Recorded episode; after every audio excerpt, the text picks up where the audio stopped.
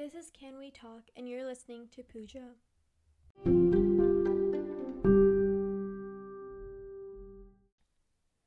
A piece of you is taken, the piece that feels like you're in control of your own anatomy. All you have left is the feeling of shame and the thought that maybe if you were stronger, you could have stopped it. You self medicate to stop the thought and not keep on replaying the same scenarios over and over again, thinking if maybe I didn't do this or I should have done that, and it wouldn't have ended in the way it did. You're constantly drowning yourself in disgust, and you're left with a feeling of confusion for not being able to identify someone's true intentions. I obviously can't speak for anyone else other than myself, but personally, that's how it felt after being sexually assaulted. There's a study that's been going viral on social media recently that's like 97% of women have been sexually harassed, but this statistic only applies for women in the United Kingdom, which the survey was by the United Nations Women United Kingdom like group, which warns that most women have lost faith that abuse is being dealt with, and women from 18 to 24, 97% of them said they've been sexually harassed. A lot of people think that the survey isn't accurate because it only uses a thousand people to represent everyone in the United Kingdom, but rather, but like rather than speaking about the statistics from the United Kingdom, I just want to talk about the culture of sexual harassment. I'm sure that everyone has seen those Twitter and Instagram posts that's like, we shouldn't have to protect our daughters, but you need to educate your sons. To com- be completely honest, I think that's the stupidest thing I've ever heard. Any gender could be the aggressor, and any gender could be the victim. I know I said I didn't want to talk about statistics, but just to give an idea about how women and men are affected, nearly 1 in 5 women, which is 18.3%, and 1 in 71 men, which is 1.4% in the United States, have been raped at some point in their life. And this is according to the National Intimate Partner and Survey Violence, and no, Sexual Violence Survey in 2010. Women are disproportionately more affected when it comes to sexual harassment, but that does not take away from the fact that men are also affected and oftentimes more likely not to speak out about it. 27.8% of men who are raped were raped when they were 10 or younger. Um, so to that tweet that says we shouldn't need to protect our daughters if people just educated your their sons, in that like narrative, the son is the aggressor and the daughter is the victim, but they're completely missing the problem because we need to be protecting our children. Our children need to be protected and they need to be educated so that they don't become a victim and they're able to identify what's going on, being able to get help, not to like victim blame and stuff like that. And in the and that narrative of if you educate an aggressor, it's going to stop them from being an aggressor is completely stupid. I don't think that telling a rapist that rape is wrong is going to stop them from doing it. Um, but that's just me. But I feel like if people were more educated and realized that victim blaming is wrong, it could help change the culture of sexual assault and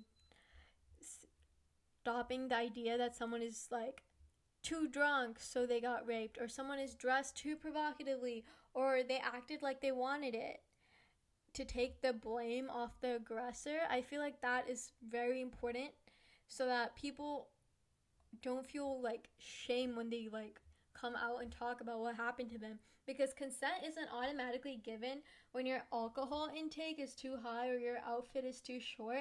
And I know people are going to listen to this and say, "What about the falsely accused?" Out of all people who are who report for rape in all the reported cases, 0.5 of them are falsely accused.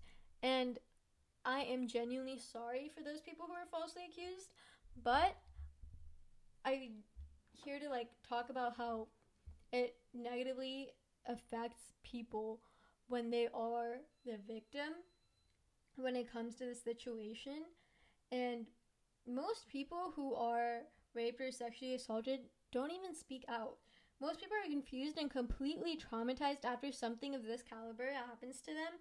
You often hear about things happening to other people and see statistics and think it would never happen to me and you're always like, "Oh, that couldn't like like that could happen to someone else but you never see it happening to yourself and then something like that happens to you and it's hard to even comprehend because most of the time people are overwhelmed with shame and fear which has complete power over how likely someone is to come forward and speak out about what has happened to them.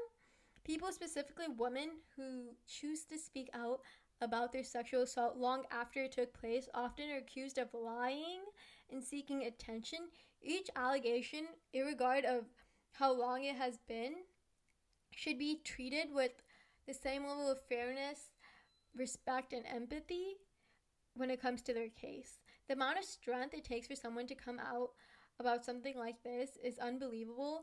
And if you genuinely think that sexual assault is not common, literally go ask anyone, and I'm sure at least one person has some story and how in some situation where they have been sexually harassed or assaulted and if you see someone getting harassed and you don't do anything to stop it, you're part of the problem. You wouldn't just look away if it was someone you cared about. And if you're unable to stand up for others when you see someone getting violated, you're part of the problem. Educating men, women, and children to protect themselves from getting assaulted and educating people on how to effectively stop assault if they're seeing something seeing it happen is very important. Obviously educating people on not to harass or rape is important but that as i said before isn't stopping harassment from happening but it can help other people identify what is happening and could be the difference from a bystander to someone who is able to stop someone else from getting harassed most people who see someone in a situation of this caliber end up not doing anything. And this is usually because of like the bystander effect. And it's basically the idea if nobody else is doing anything. So even if I do do something, it won't be enough to stop the problem. If you're being sexually harassed and you're scared, please go talk to the police or a sexual assault hotline or even a close friend or family member. Um, before things end, I just wanted to say the reason why I made this episode, or basically why I make any episode, is to let people know what they are feeling is completely valid. If you need to go see a professional, please do so. But also, if you need someone to talk to about stuff like this, um, obviously I can't give professional help, but I could always listen to anything you have to say, and I'm always here for any of you. And thank you so much for listening to Can We Talk, and it means so much to me that you guys listened this far, and I love all of you. So have a good day, y'all.